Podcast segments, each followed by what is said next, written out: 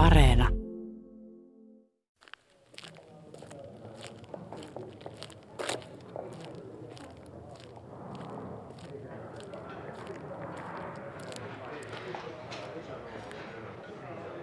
Supernova on suuren tähden elämänkaaren viimeinen vaihe. Tähti loistaa kerran vielä valtavassa dramaattisessa räjähdyksessä ennen kuin se hitaasti sammuu. Pyysin vanhaa ystävääni Aku Visalaa kahville. Hän ei tutki tähtiä, vaan ihmisen vapaata tahtoa. Kysyin häneltä, millaisesta maailmasta me katsomme tulevaisuuttamme.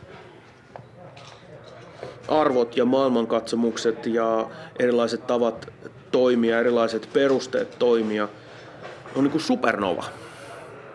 Enemmän kuin mitään muuta. Eli ei tyhjiö eikä mikään kuilu, ei mikään historian loppu, vaan räjähdys, jossa ikään kuin kaikki arvot, kaikki päämäärät, kaikki tulevaisuudet niin kuin räjähtää yhtäkkiä ilmoille. Ja sitten kysymys on, että no mitä me tehdään niin kuin tämän edessä. Kerroin, että teen ohjelmaa tulevaisuuksien historiasta. Halusin jutella hänen kanssaan tämän päivän tulevaisuuskuvasta ja siitä, mitä menneiden tulevaisuuksien katsominen on opettanut meille. Ja siinä kahvilla Aku heittää tämän tähtimetaforan. Hän puhuu tämän päivän arvojen ja päämäärien supernovasta. Siitä, että emme elä arvotyhjiössä, vaan ajassa, jossa näkyy hirmuinen määrä arvoja ja päämääriä. Mietin, että mikä tässä on räjähtämässä. Ei kai meidän maailma. Ei, vaan se tarina, jota yritin tässä ohjelmassa jäljittää. Suomalaisen edistysuskon kertomus. Se on tarina, joka alkaa 1800-luvun fennumaaneista, kulkee loistavan 60-luvun läpi kohti Suomen tähtihetkeä 90-luvulla. Se on lineaarisen aikakäsityksen tarina. Massiivinen tähti, jonka räjähdys kirkkaudessaan sokaisee meidät ja estää meitä näkemästä tulevaa. Se on lineaarisen aikakäsityksen supernova. Ja se on yksi näkemys tämän päivän tulevaisuuskuvasta. Yksi mahdollinen vastaus siihen kysymykseen, miksi niin harvat ihmiset rakentavat nyt yhteistä tulevaisuutta. Tai miksi haastattelemani tutkijat eivät halunneet nimetä yhtäkään tämän päivän utopiaa.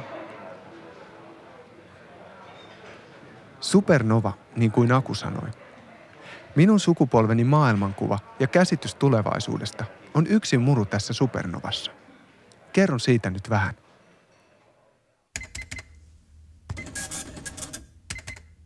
Tämä juttu alkoi arkistosta. Siitä kun istuin siellä töissä seitsemän vuotta sitten ja huomasin hukanneeni uskon tulevaisuuteen. Arkistossa ollaan menneisyyden ympäröiminä. Seinät oli verhottu muistioilla, rakennuspiirustuksilla ja kaikenlaisilla selvityksillä siitä, kuinka ympärilläni oleva yhteiskunta oli rakennettu. Silloin se iski minuun. Ajattelin, että ennen oli paremmin. Se oli suunnattoman kokoinen ajatus. Lähes musertava, koska menneisyys sellaisena, kun se siinä työpöydän ääressä istuessa minulle avautui, oli valtava. Yritin järkeillä sitä tunnetta, että se johtuu iästä tai rahan puutteesta, epävarmasta työpaikasta tai ilmastonmuutoksesta. Mutta ei kyse ollut siitä. Katsoin ympärilleni ja näin apatiaa ja osattomuutta – vaikka elimme yltäkylläisyydessä. Supernovassa, niin kuin Aku sanoi. Siellä kaikki muutkaan eivät löydä tulevaisuutta. Sipilä ja kumppanit sanoo, että Suomi nousuun. Kaikki haluaa nousta, mutta kuka uskoo enää johonkin Suomeen? et niinku, et, et, toki, että Suomi nousuu, mutta mut, mut, niinku kelle se tarkoittaa mitään muuta kuin se, että nyt jotenkin mun viiteryhmä tai joku minä tai mun kaverit – tai mun firma tai joku yrittäminen tai joku muu saadaan ikään kuin nousuun. Mutta, mutta se kokemus siitä, siitä tota, että me kuulutaan jotenkin sellaiseen isompaan projektiin, niin mä en tiedä toimiiko se enää ainakaan niin kuin meille. Meille ja mulle se ei toimi, että mä en, mä en koe kuuluvani siihen. Juttelimme Akun kanssa päivän tilanteesta ja siitä, mikä on meidän suhteemme tulevaisuuteen. Kuka sen nykyään rakentaa ja kuka siihen osallistuu? Olen Akun kanssa samoilla linjoilla. Haluan osallistua, mutta en tiedä mihin osallistuisin. Tästä asetelmasta lähdin vuosi sitten liikkeelle. Kävin etsimään kadonnutta tulevaisuutta. Ja aloin löytää tarinoita viimeisen sadan vuoden ajalta. Esimerkiksi isoisäni Veikon tarinan.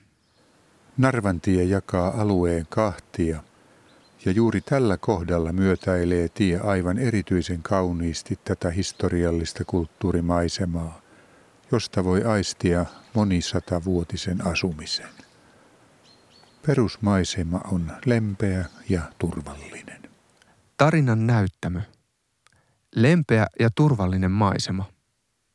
Monisatavuotisen asumisen jäljet.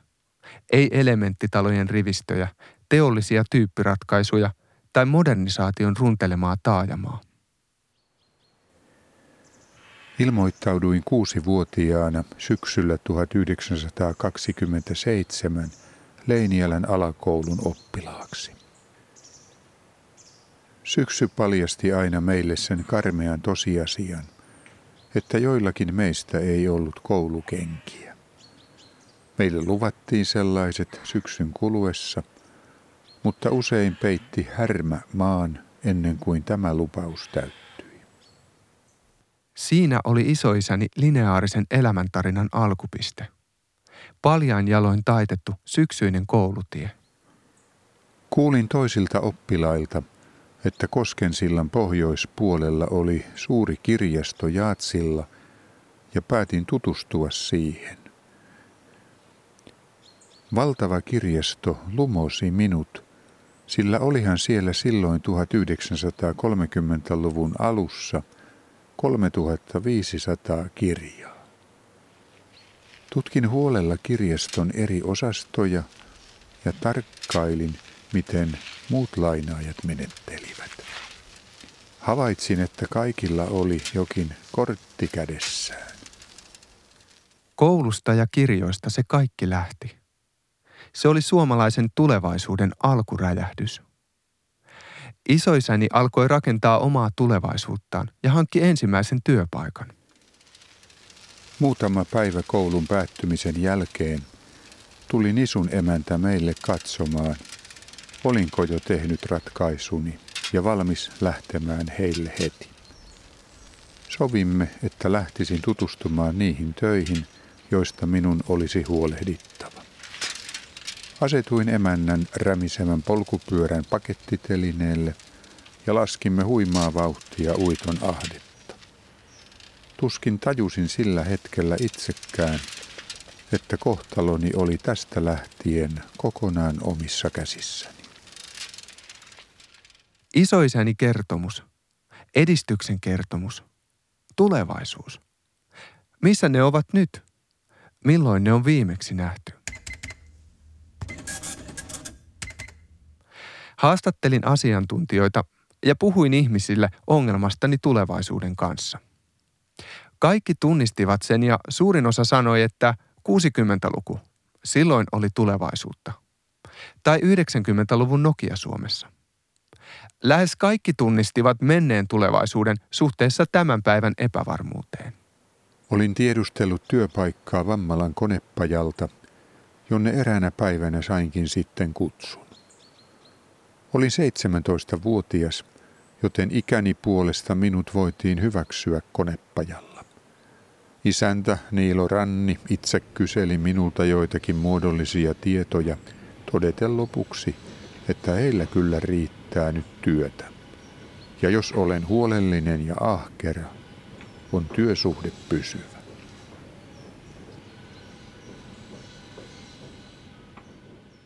Aloitin tutkimukset. Katselin noita menneitä tulevaisuuksia. Kuka ne oli rakentanut? Miten ne olivat edes mahdollisia? Millaista oli elää silloin? 60-luvulla tai 90-luvun Suomessa. Selvitin, kuinka tulevaisuus syntyi 1800-luvun lopussa, kun odotushorisontti avautui ja ihmiset alkoivat uskoa, että huominen voisi olla parempi kuin tämä päivä. Näitä kaikkia tulevaisuususkon aikoja ajoi eteenpäin edistysusko. Luottamus siihen, että asiat muuttuvat paremmiksi. Että tavalliset ihmiset ovat osana tätä muutosta. Ymmärsin, että olin hukannut tämän uskon. Vaikka meidän aikaamme pidetään tavallisen ihmisen aikana. Aikana, jolloin kaikki saavat äänensä kuuluville. En silti osannut uskoa, että tavalliset ihmiset muuttavat mitään. Tulevaisuus vyöryy päällemme ja me teemme tosi TVtä. Siinä tavallisen ihmisen osallisuus. Sotilaan kotiin paluu on varmaan samanlainen kaikkialla maailmassa. Ei ole ammattia, ei työtä, ei rahaa. On vain kiihkeä halu elää ja aloittaa kaikki alusta. Olin tietenkin lukemattomat kerrat käynyt ajatuksissani lävitse tämän elämän tilanteen. Tulohetken ilo ei ollutkaan niin yksiselitteinen kuin olin kuvitellut. Katselin kaikkea vähän toisin silmin. Sänssönmäki oli yhtä muuttumaton kuin ennenkin, mutta olin kai itse muuttunut. Selitin Akulle tästä ohjelmasta kaupungilla ja tajusin, että en minä oikeasti pitänyt menneitä tulevaisuuksia niin loistavina, kun halusin uskoa. Aluksi näin menneisyydessä jatkuvuutta, joka ei lopulta ollut todellista. Vaikka kuinka laitoin edistysuskon aikakausia peräkkäin, ne eivät muodostaneet yhtenäistä tarinaa. Se edistyskertomus, jonka tajusin hukanneeni arkistossa, onkin ollut täynnä halkeamia ja katkoksia – Tekemissäni haastatteluissa tunnistetut optimismin ja tulevaisuususkon aikakaudet eivät päättyneet Edeniin tai sateenkaaren päähän. Ne päättyivät kitisten ja kolisten epävarmuuteen ja hämmennykseen. Mitä näistä tulevaisuususkon aikakausista sitten jäi elämään, jos ne kerran kaatuivat omaan mahdottomuuteensa? Onko niistä jäljellä vain hylättyjä työväentaloja ja seurojen taloja? Keskelle metsää pystytettyjä elementtilähiöitä. Tai meidän vankkumaton uskomme siihen, että uusi Nokia vielä joskus nousee. Kyllä niistä jäi jotain muutakin. Jotain, mitä ei voi nähdä tai koskea. Tulevaisuuksien ideoita. Päästän taas isoisäni ääneen. Koko yhteiskunta oli sodan jälkeen kiihkeän levottomuuden tilassa. Sanottiin tämän vuosisadan muuttavan kaiken. Minuakin pyydettiin mukaan poliittiseen toimintaan. En kieltäytynyt, sillä olin aina halunnut vaikuttaa asioiden kulkuun. Yksilöllistyminen, tasa-arvoisuus, vaurastuminen ja valinnanvapaus. Nämä voisivat olla viimeisen sadan vuoden tärkein perintö. Minun tulevaisuuteni perusta. Mutta millainen tulevaisuus niistä syntyy? Arvojen ja päämäärien supernova, niin kuin Aku alussa sanoi. Jos sä nyt meet kauppaan ja, ja sä oot päättänyt, että sä ostat niinku muroja. Ja sit siellä on niinku sata muropakettia. Kaikissa on samoja muroja. Niin, niin se on ihan, sillä ei ole mitään väliä. Se, se ei ole mitenkään merkityksellinen päätös, että minkä sä otat niistä. Sä vaan niin otat jonkun. Ihan sama, jos on niin tuhat vaihtoehtoa ja voit kuunnella tuhat eri levyä mutta se on kaikissa samaa paskaa. Ni, niin se ei niinku, se, sillä ei ole taas mitään merkityksellistä valintaa. Se ei ole vapauttavia silloin, kun meillä on määrällisesti paljon vaihtoehtoja, vaan että se on vapautta silloin, kun niiden vaihtoehtojen välillä on jotain merkittäviä eroja ja meillä on jotain perusteita valita jotkut tietyt sen sijaan, että me valittaisiin jotkut toiset. Ja, ja näin ollen se, miltä tämä tilanne musta näyttää, on se, että okei, että meillä on vaihtoehtoja. Mutta se ei tarkoita vielä sitä, että meillä olisi hyviä perusteita valita jotkut tietyt. Ja tämä meidän näistä vaihtoehdoista. Ja nämä meidän perusteet on ne, mitkä on kärsinyt. Siinä, missä sitten me ollaan kehitytty hiljalleen sitä tilannetta kohti, missä ihmisillä on enemmän ja enemmän vaihtoehtoja. Mutta ne vaihtoehdot muuttuu ihan merkityksettömämmäksi ja merkity, merkityksettömämmäksi, joka sitten luo tällaisen tilanteen, missä niin kun me ollaan periaatteessa vapaita tekemään mitä vaan, mutta meillä ei ole syytä tehdä mitään. Aivan. Viimeiset sata vuotta ovat olleet kertomus lisääntyvästä valinnanvapaudesta. Vauraus toi 1800-luvun lopun talonpoikien lapsille mahdollisuuden valita, millaisen elämän he halusivat elää. Ja samalla he kokivat ensimmäisenä valinnanvapauden ahdistavuuden. 1960-luvulla Pekka Kuusi kirjoitti yksilön ideologian toteutumisesta. Samaan aikaan mietittiin, että parasta olisi, jos mahdollisimman moni ihminen saisi valita mahdollisimman monesta vaihtoehdosta. Tämä toteutuikin ja 90-luvulla minun sukupolvelleni sanottiin, että nyt sinä saat valita, koska me emme vielä saaneet. Nyt vuonna 2017 sana valinnanvapaus nousee esiin tämän tästä. Valinnanvapaus on ollut suomalaisen yhteiskunnan päämäärä. Olemmeko me nyt siis tulevaisuudessa? Tuntuuko siltä? Onko todellinen valinnanvapautemme lisääntynyt vai onko meillä vain enemmän puhetta valinnanvapaudesta? jos me nyt palataan tähän niin muropakettiesimerkkiin, niin, niin meillä voi olla tällaisia niin muropakettitulevaisuuksia vaikka kuinka paljon, mutta meillä ei, ole mikään, meillä ei ole mitään ikään kuin mahdollisuutta arvoida, että mikä niistä tekee, mikä tekee jostain yhdestä enemmän haluamisen arvoisen tai tavoittelemisen arvoisen kuin joku toinen.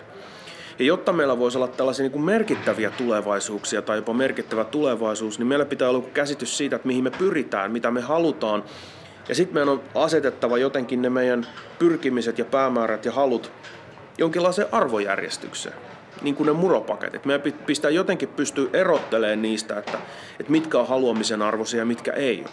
Ja, ja mä luulen, että tämä on, se, on se meidän ongelma, että me pystytään tekemään kyllä tällaisia sattumanvaraisia valintoja eri vaihtoehtojen välillä. Ja siinä mielessä me voitaisiin ajatella, että, että meillä olisi mahdollisuus vaikka minkälaisia asioita tehdä tulevaisuudessa.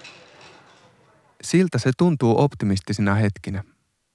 Samaa mieltä olivat 60-luvun yhteiskunnan suunnittelijat ja yhteiskuntatieteilijät. Vuonna 1963 Pekka Kuusi kirjoitti puheessaan, että ihminenhän voi järjestää asiansa niin kuin haluaa. Vielä 60-luvulla se kuulosti valtavan positiiviselta. Miksi se nykyään kuulostaa enemmän uhkaukselta? Kyllähän mekin voimme valita aivan samalla tavalla kuin Pekka Kuusi vuonna 1963. Mutta se ei vielä riitä, että se tulevaisuus on ikään kuin avoin meille. Meillä pitäisi olla joku syy.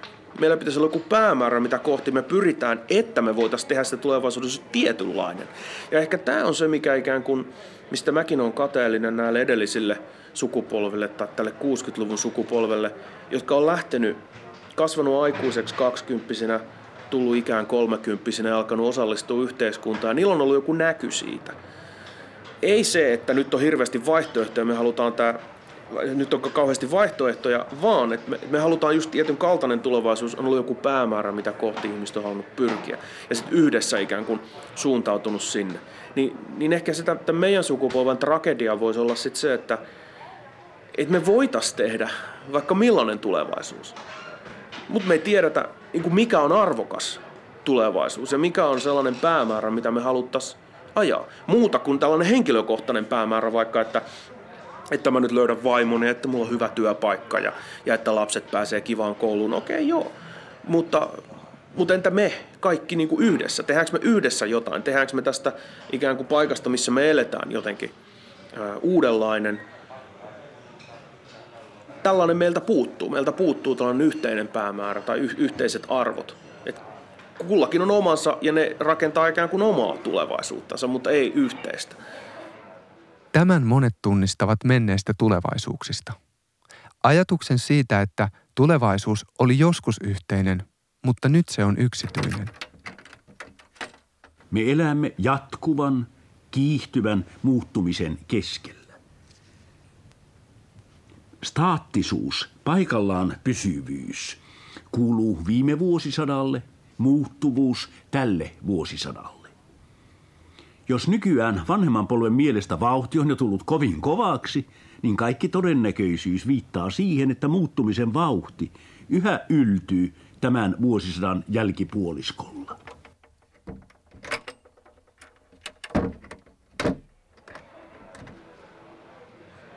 meillähän oli itsestään selvää, että, että tuossa on seinä, isketään siitä vastaan ja siihen tulee reikä ja mennään siitä lävitse. Ja, ja aika usein se myöskin onnistui. Eli tietyt asiat muuttuivat hyvin paljon ja, ja ratkaisevasti, eikä silloin pysähdytty miettimään itse asiassa sitä historiaa niinkään, koska sitä eräällä lailla sitä tehtiin koko ajan. Kysyin Erkki Tuomiojalta 60-luvun tulevaisuuskuvasta – Valintojen tekeminen ja toimiminen.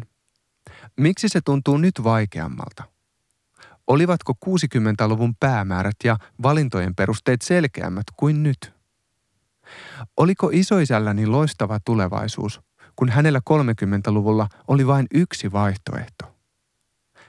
Olenko minä hukannut tulevaisuuteni tämän päivän valintojen supernovaan? Tuntuu siltä, että pyörimme kehää vailla minkäänlaisia valinnan perusteita. Otetaanpa tähän juttuun joku uusi kulma.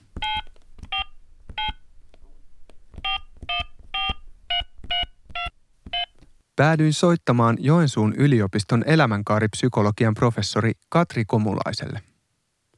Kysyin häneltä, mikä on tulevaisuus. Mistä minä löydän sen? Kysyin, mitä minä oikeastaan olen hukannut, kun en usko parempaan huomiseen. Hän kertoi minulle, että tulevaisuus on kollektiivinen asia, vaikka äsken juuri kuulin, kuinka yhteiset arvomme ovat rapautuneet. Hän kertoi, että tulevaisuutta voidaan ajatella mallitarinana. Että me ihmiset ajattelemme elämämme kulun kulttuurisena mielikuvana. No mitä se mallitarina kertoo meille? Se kertoo, mikä on hyvä elämä ja miten elämä pitäisi elää. Kumpa löytäisin tarinan, joka kertoisi, mitä 35-vuotiaan perheenisän pitäisi olla ja tehdä? Minne hänen pitäisi olla matkalla ja millaisessa maailmassa? Alan pohtia omaa mallitarinaani. Huomaan, että siinä on piirteitä menneisyydestä ja jotakin tuttua. Yritänkö elää elämäni isoisäni mallitarinalla, vaikka se tarina ei jatku enää? Ehkä minua tästä syystä itketti Mauno Koiviston hautajaisissa. Hyvästelin jotakin paljon suurempaa kuin vain entisen presidentin. Koko maa haluaisi vielä kerran kuulla kengättömästä pojasta, josta tuli valtiomies. Mutta sen pojan tarina on jossakin vaiheessa katkennut ja muuttunut toimimattomaksi. Missä kohdassa tarina sitten on mennyt poikki? Menin kirjastoon ja aloin penkoa. Löysin kirjan, jonka selkämyksessä lukee Historiaton sukupolvi. Sen on kirjoittanut Sirkka Ahonen vuonna 1998. Kun katselen kirjaa tarkemmin, tajuan, että se kertoo minun sukupolvestani. Tutkimus on tehty silloin, kun minä olin 17. Kirja liittyy laajempaan projektiin, jossa tutkittiin eurooppalaisten nuorten käsityksiä historiasta 90-luvulla.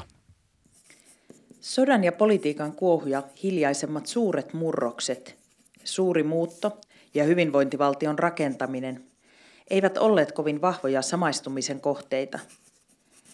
Ne eivät olleet nuorille kertomuksia ihmiskasvoisine toimijoineen. Mitä ne sitten olivat? Nuoret kytkivät molemmat, niin suuren muuton kuin hyvinvointivaltion, edistyksen suureen kertomukseen. Minun sukupolveni on uskonut edistyksen suureen kertomukseen. Siis siihen samaan, joka syntyi 1800-luvun lopun Suomessa ja joka 60-luvun lähiöissä näkyy vaurastumisena ja luottamuksena huomiseen. Se on Mauno Koiviston tarina. Nyt pitää lukea vielä vähän. Minun sukupolveni ei tämän tutkimuksen mukaan tunnista sodan jälkeisestä historiasta kuin Kekkosen ajan. Siitäkin lähinnä vain Kaljun ja sen kuvan havailta vuodelta 1961, jossa Kekkonen pohtii noottikriisiä. Miksi? Kirjassa kerrotaan, että meidän vanhempiemme sukupolvi ei kertonut meille historiasta. Sukupolvien välinen kanssakäyminen on ollut historialliselta sisällöltään suhteellisen ohutta. Suuret ikäluokat ovat ajatelleet tulevaisuutta, eivät menneisyyttä. Sodan jälkeisessä Suomessa yleinen ilmapiiri on pitänyt menneisyyttä köyhänä ja kurjana. Uusi on ollut parempi. Onko suuri osa minun sukupolvestani asunut paikalla, jolla ei ole ollut historiaa? Talot ovat kaupungissa uusia ja menneisyys jäi maaseudulle. Niin monet ovat muuttaneet 60-luvulta eteenpäin. Tämä on hämmästyttävää. Olen aina ajatellut, että me tunnemme historiamme, että lapsuutemme on ollut täynnä kertomuksia lähihistoriasta. Mutta nyt kun mietin asiaa, en muista mitään sellaista. Tästä tutkimuksesta selviää, että lapsuutemme onkin ollut täynnä kertomuksia sodasta, koska meille historiasta ovat kertoneet isovanhempamme, eivät vanhempamme. Hirveän kylmä talvella. Tämä on niin kylmä, että tuskin oikea koirankoppikaan voi olla niin kylmä. Sen kaikki kun tulee tänne, kukaan ei tule käymään eikä tänne sen kun täällä on niin kylmä. Ja rottia niin kauheasti oli silloin. Ja, ja joka paikka on rotan reikiä. Tietysti tietää sen, että eihän se pysy lämmintä. Vaikka tuo matto on päällä, niin siellä on rotan reikiä. Kato, kun on tuo seinäkin viety tuosta vielä puolilleen pois.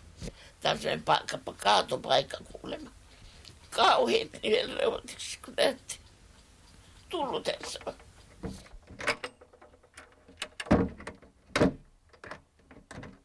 Historiaton sukupolvi kirjassa todetaan, että minun sukupolveni ei ole nähnyt historiaa ihmisten tekemänä, vaan se on ollut kasvoton kertomus. Vallan siirtymistä sinne tänne, keksintöjä ja tilastoja. Meille historia on ollut suurten voimien liikettä ajassa. Tavalliset ihmiset eivät ole vaikuttaneet siihen, paitsi tuhotessaan panssarivaunuja. Kansallisen kertomuksen välittäminen on ollut tunnustettu arvo historian opetuksessa useissa Euroopan maissa, ja Suomessa se on ollut erityisen korostunut.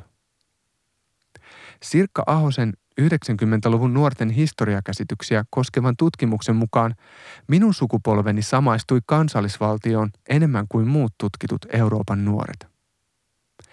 Me emme nähneet omaa aikaamme kansalaisyhteiskunnan ruohonjuuritason toiminnan tuloksena Siis sellaisena kuin se todellisuudessa on, ihmisten tekemänä. Kysyin historiaton sukupolvi tutkimuksen tekijältä Sirkka Ahoselta, miksi minun sukupolveni ei ole ymmärtänyt hyvinvointivaltion ja rakennemuutoksen merkitystä. Vastaus oli yksinkertainen. Hyvinvointivaltiota ei ole osattu nähdä historiallisena tapahtumana. Se on ollut politiikkaa. Siksi siitä kertominen koulussa on ollut niin vaikeaa. Eihän historian tunnilla saa ylistää demareita ja heidän suurta unelmaansa.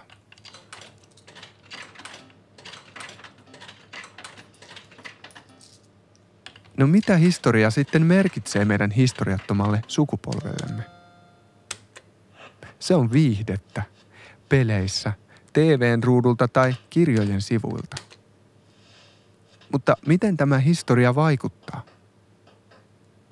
Onko se tällaiselle haaveilijalle potku persuksiin vai munille? Viekö historia eteenpäin vai lamauttaako se polvilleen? Onko historia jotakin, mitä minä teen, vai jotain, mitä muut tekevät? Nyt on puhuttu vain meidän historiattomasta sukupolvestamme, 80-luvun lapsista.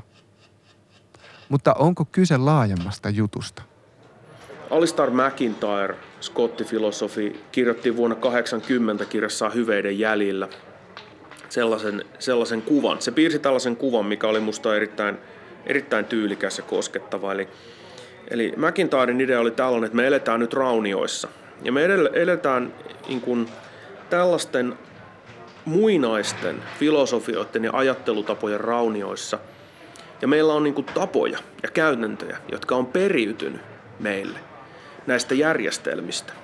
Mutta me ei enää tiedetä, mitä ne tarkoittaa ja mihin ne liittyy. Meidän käsitys avioliitosta, meidän käsitys yhteiskunnan tehtävästä, meidän käsitys siitä, mitä ihmiset on, mikä niille on hyvää, mitä eläimet on, mikä niille on hyvää. Me ollaan peritty nämä kaikki sellaisesta valtavasta ajattelurakennelmasta, mikä on ollut olemassa joskus – ja meillä on ne käytännöt monessa osin, monelta osin jäljellä, mutta me ei enää tiedetä sitä rakennelmaa, mihin ne liittyy. Ja tämän takia me eletään ikään kuin raunioiden keskellä. Eli meillä on niin kuin moraalinen, moraalisia arvoja, käytäntöjä, mutta se kokonaiskäsitys, mistä ne on osa, niin se on ikään kuin rappioitunut, se on hävinnyt meidän silmistä.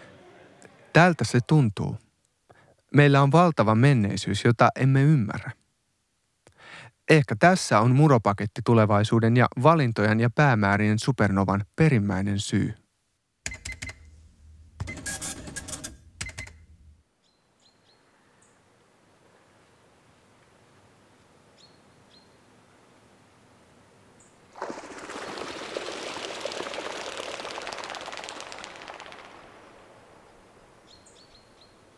Vanhin veljeni harrasti ajan hengen mukaisesti kirjeopiskelua ja kehotti minuakin opiskelemaan.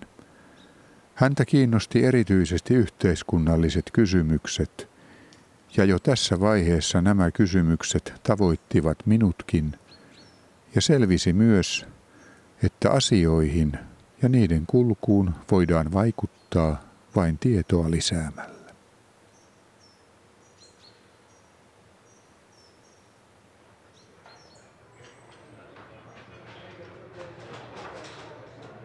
Yksi, mitä tarvitaan siihen, että me voidaan kokea omanaan joku yhteisö, on se, että me pystytään jotenkin vaikuttamaan siihen. Että se on tavallaan tai toisella niin kuin meidän hallinnassa. Ja, ja tota, ehkä tämä on se, mikä selittää osaltaan tätä meidän sukupolven kokemusta, kokemusta siitä, että, että me kuulutaan kyllä johonkin porukkaan, mutta se porukka ei ole kiinnostunut meistä eikä meillä ole mitään vaikutusta sen porukan toimintaan. Tämä porukka voisi olla vaikka yhteiskunta. Miten me kuulumme siihen? 1800-luvun lopun nuorfennomaanit olivat yhteiskunnan toiminnassa niin syvällä, että heidän oma elämänsä ja yhteiskunnan ja kansakunnan elämä menivät sekaisin. He uskoivat, että he pystyisivät vaikuttamaan yhteiskunnan suuntaan ja tulevaisuuteen. Samalla tavalla uskoivat 60-luvun kuluttajakansalaiset. Puolueet ammattiyhdistysliike ja äänestysaktiivisuus. Kaikki osoittavat, että ihmiset kokivat voivansa vaikuttaa tulevaisuuteen ja olevansa osa sitä. Tämä ei ole menneisyyden romantisointia. Kyse on prosenteista ja jäsenmääristä. Havahduin pessimismiin, kun löysin arkistosta 60-luvun virkamiesten muistioita. Ne olivat täynnä optimismia ja uskoa tulevaan. Nyt tajuan, että en kadehdi sitä tulevaisuutta, jonka he näkivät. Talouskasvua, vaurastumista, valinnanvapautta ja tasa-arvoa. Minulla on se kaikki. Minä kadehdin heidän osallisuuttaan. Tämän osallisuuden edellytys on, että me voimme vaikuttaa yhteisön toimintaan, ja siitä nousee tulevaisuus. Millaista on meidän osallisuutemme vuonna 2017? Historioitsija Juha Siltalan mukaan meidän elämäämme leimaa nykyään maaninen pako eteenpäin. Yhä enemmän suorituksia, yhä enemmän samaa, yhä enemmän työtä. Jos se siitä. Pahimmillaan nykyihminen on kuin suoraan luonto-ohjelmasta. Pampaksen lehdenleikkaaja, muurahainen, uuras työntekijä, joka siellä täytti portfoliotaan tai leikkasi lehtiä vaikka, vaikka tämmöinen ruohikkopalo oli Pampaksella alkanut ja touhusta tulisi pikainen loppu, niin vielä kärventyessäänkin sen uutterat leuat jauho sitä lehden reunaa. Juha Siltalan mukaan meistä on tullut portfoliota kerääviä puurtajia, jotka eivät näe todellista tilannetta. Me leikkaamme lehteä, vaikka pyrstömme on tulessa eivät sellaiset ihmiset osaa rakentaa yhteistä tulevaisuutta. Ei se ole mikään ihme. Odotukset ja paineet ovat siirtyneet kohti yksilöä viimeiset 20 vuotta. Tuntuu siltä, kuin me emme olisi osa yhteiskuntaa, vaan me olemme osa omaa selviytymisprojektiamme. Nyt kun hyvinvointivaltiota puretaan, se näyttää surettavan ihmisiä yhtä vähän kuin revityt jugendtalot 60-luvulla. Kun katson uutisia terveydenhuollon yksityistämisestä ja koulutusleikkauksista, ajattelen, että kyseessä ovat niin suuret voimat, että ei niihin voi eikä kannata vaikuttaa. Onko historia tehnyt meistä laiskoja?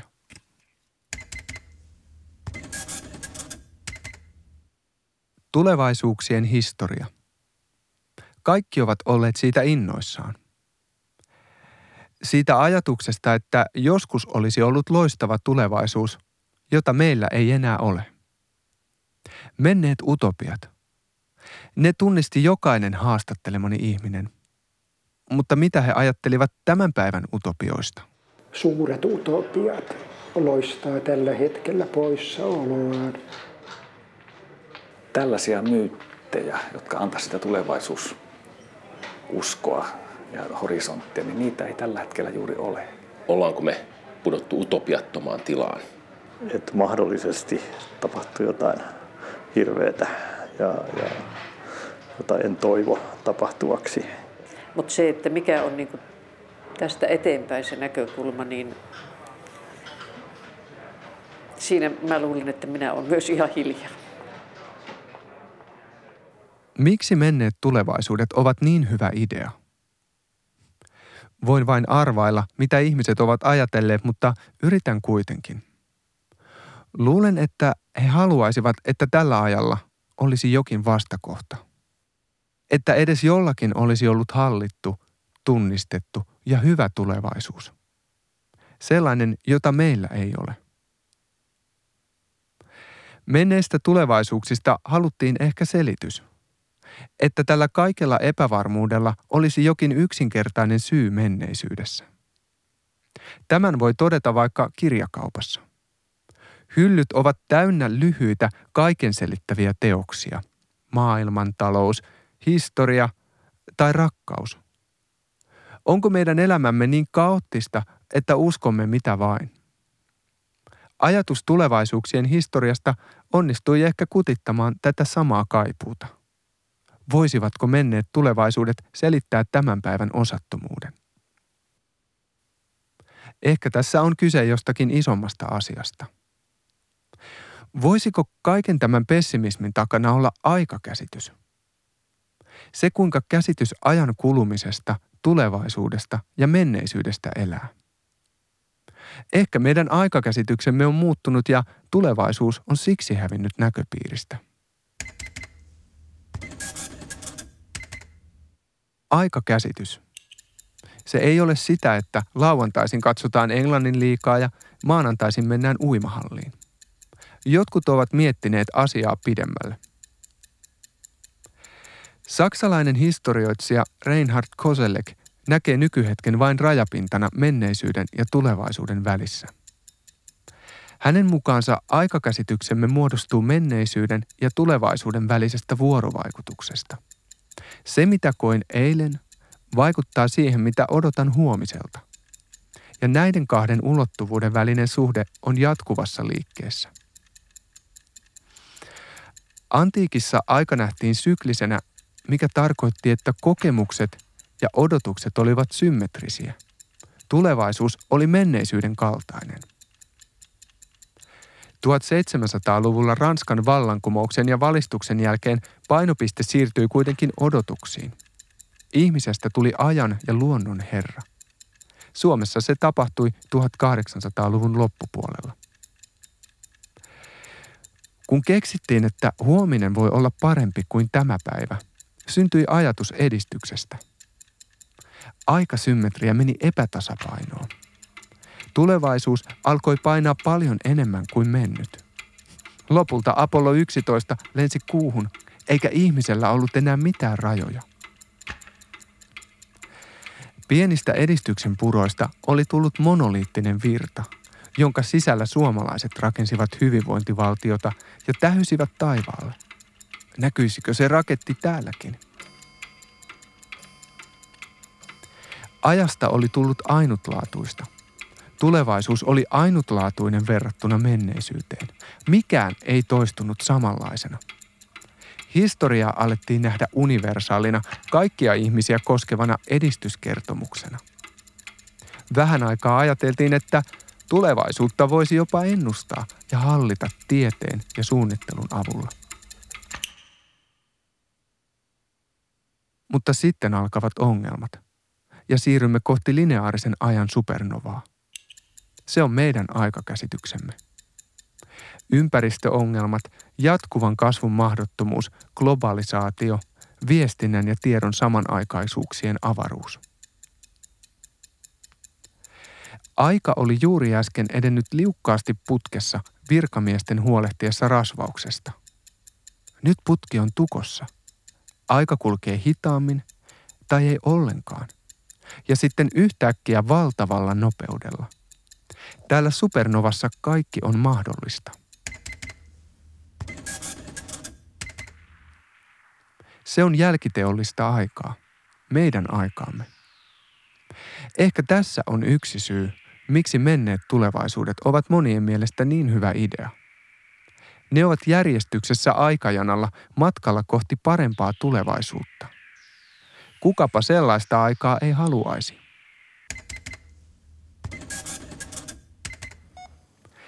Tämä meidän jälkiteollinen aikamme, sitä yritetään kuvailla monenlaisin termein. Sanotaan, että aika on saastunut, jakautunut yhä pienempiin osiin, tai että se olisi mosaiikkimaista, että jokainen meistä voisi koota oman aikansa tästä mosaiikista.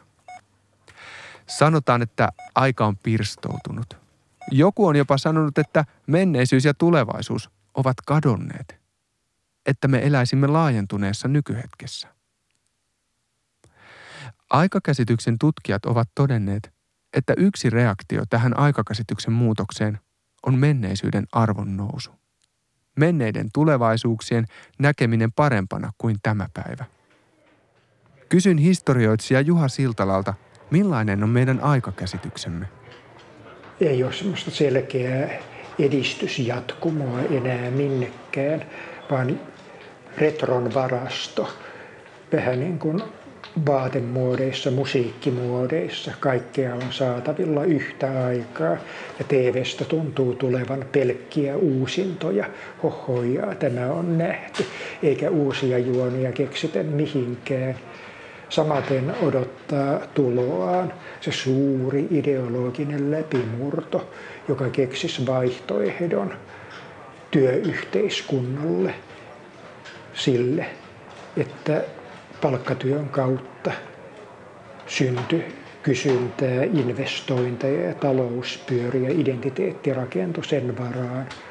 Mitä sitten, jos ei näin? Mikä on se yhteiskuntamalli? Mitä kapitalismin ja sosialismin jälkeen ehkä? Siinä vanha ei ole vielä ymmärtänyt kuolla, eikä uusikaan ole vielä hahmottamassa. Eli eletään pitkitettyä odotusta, jolloin tuntuu siltä, että aika on pysähtynyt, vaikka se on toisaalta kiihtynyt yksilöiden elämäntahdissa.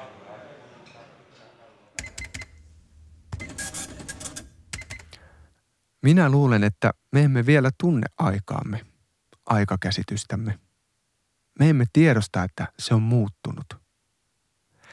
Vaikka ajan voi jakaa yhä pienempiin osiin, sitä voi mitata, analysoida, jakaa, tallentaa, mitä vaan. Joskus melkein pysäyttää, kun sulkee puhelimen ja tietokoneen. Niin me emme silti näe, että se ei enää ole kaiken sisäänsä sulkeva edistyskertomus. Haluamme vielä elää siinä kertomuksessa, vaikka se on jo törmännyt seinään ja räjähtänyt supernovaksi, laajentuneeksi nykyhetkeksi.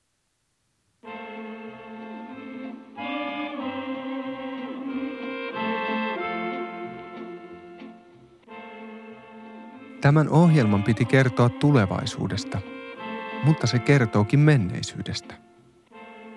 Sen piti kertoa historiasta, mutta se kertookin tarinasta. Koska näyttää siltä, että monoliittinen, yhtenäisen ja edistyvän Suomen tarina roikkuu jalassamme kuin pallo ja estää meitä näkemästä tulevaisuuteen. Isoisäni päätti muistelmansa Väinö Linnan sanoihin. Ehkä nämä sanat kuvaavat koko suomalaisen edistysuskon tarinaa.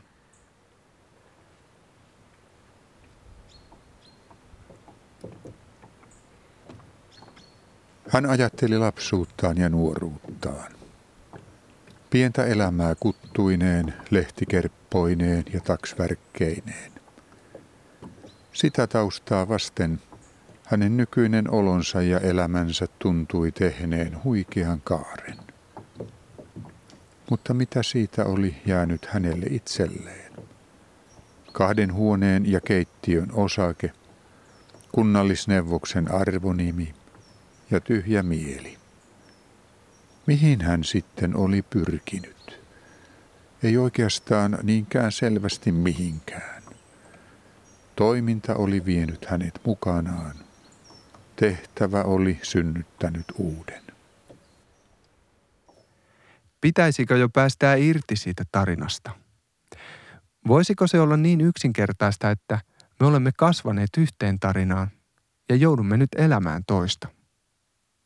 Mutta se taitaakin olla maailman vanhin ongelma.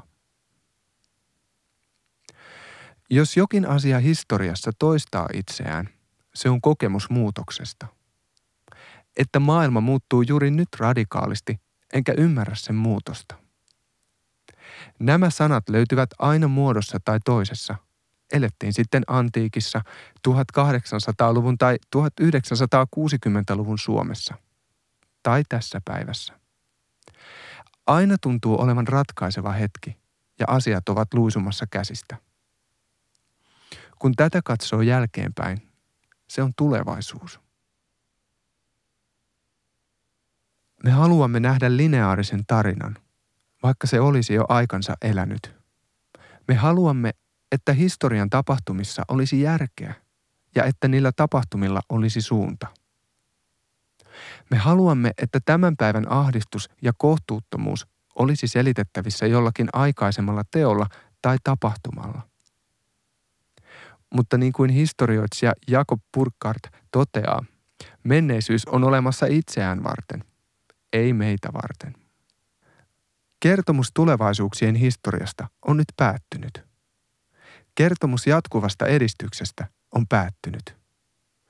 Kansallinen kertomus on monien mielestä päättynyt.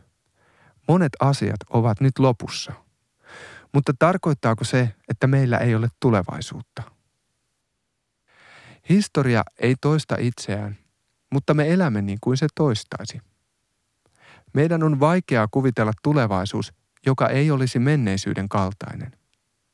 Ehkä me siksi katsomme taaksepäin ja salaa toivomme, että jokin sieltä tulisi takaisin. Jokin tuttu ja ymmärrettävä. Katsotaan siis toiseen suuntaan. Mitä jos käytetään se aika, joka meillä on – samalla kun odotetaan, että uuden ajan muoto piirtyy horisonttiin. Mitä jos tehdään tulevaisuus? Ei se niin vaikeaa ole. Suljen silmäni ja kuvittelen jotakin, mitä vielä ei ole olemassa.